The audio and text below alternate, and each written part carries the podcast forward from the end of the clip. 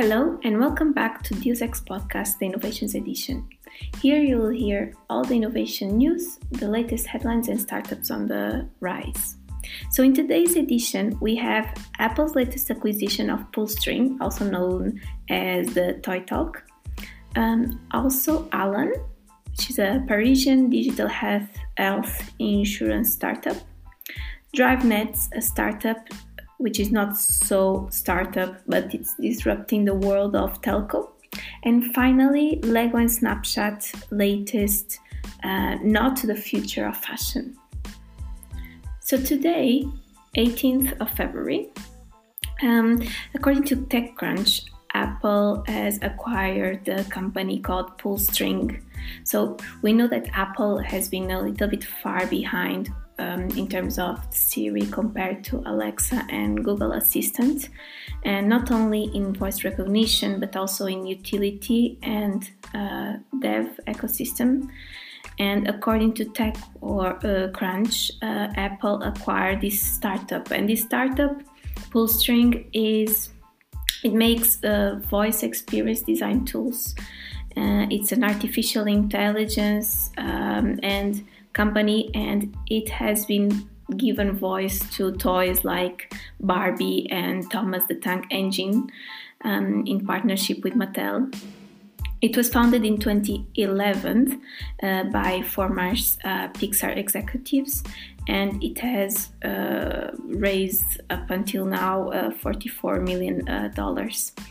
So in 2015, Pullstring didn't have a really good news to them because they were doing the Hello Barbie, which was a talking Barbie.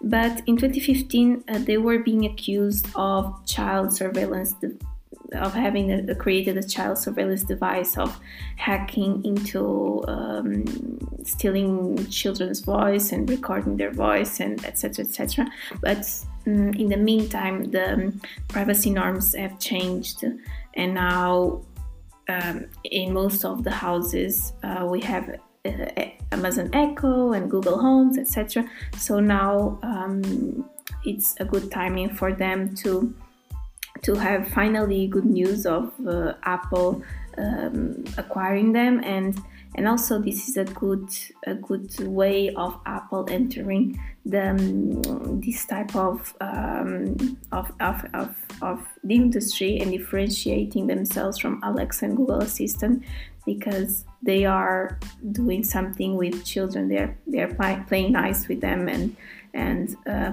um, acquiring Pullstring is a good a good move for them of jump starting the in-house uh, catalog of speech activated uh, toys for kids.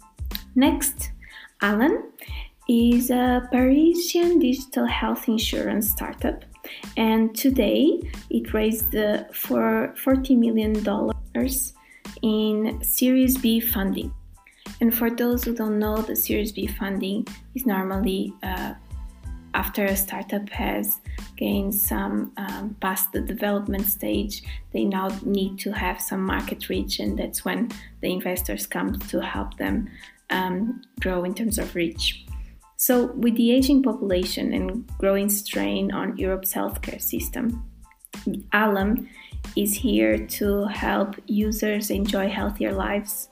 Um, and they were founded in 2016 and they um, they they have raised so far 75 million euros, and they they were in, it was impressive their growth because just in 2018 their user base has raised from 5,000 users to 27,000, and their revenues went from 3.5 million euros to 22 million euros.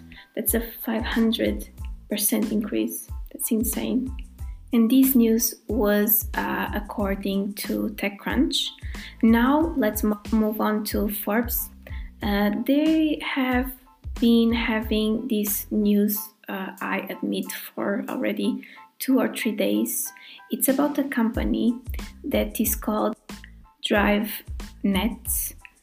And uh, the interesting part about this uh, news was that the founder of this company, DriveNets, um, is called Ido Susan. He's an entrepreneur and before creating this company, he had already sold his mobile startup called Intucell to Cisco for $475 million. But it didn't end here.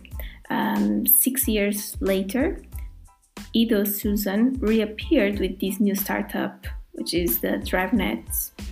And it's already valued more than that sum that he for the other company that he sold to Cisco, and worse than that or better than that. Uh, um, better for him. Um, this idea uh, can someday pose an, uh, a threat to the the acquirer of the other company, Cisco.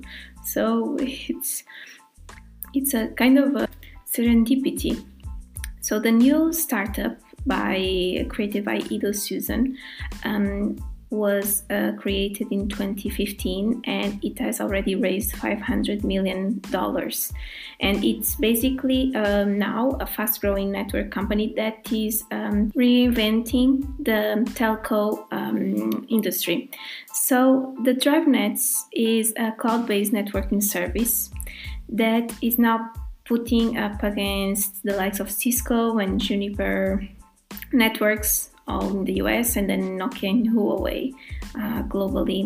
And the difference between them and the other companies is that they are changing the, the, their strategy really. They offer cheaper networking solutions through a combination of cheap hardware and software, and this provides them with um, higher speed at lower costs.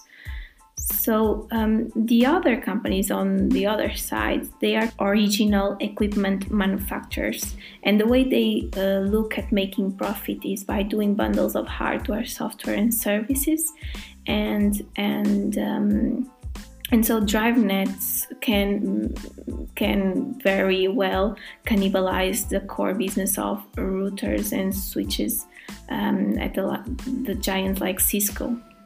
And so this is a dilemma for, for in the industry.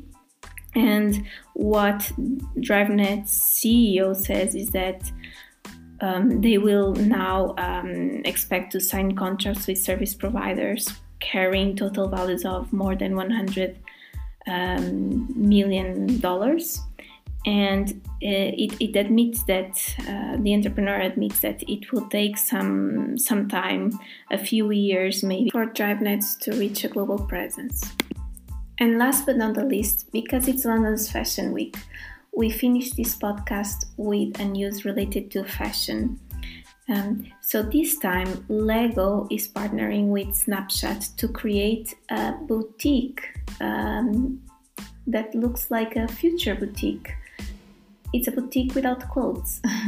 it's called the AR Boutique, um, and this is um, very interesting. So Lego has been has having their Lego wear for some years now. They have been doing clothing um, for since 1993 in a collaboration with Kabooki, a Danish enterprise, and they are doing it um, for for children. But this time this limited edition collection is for adults. It's sweaters t-shirts hats and so on.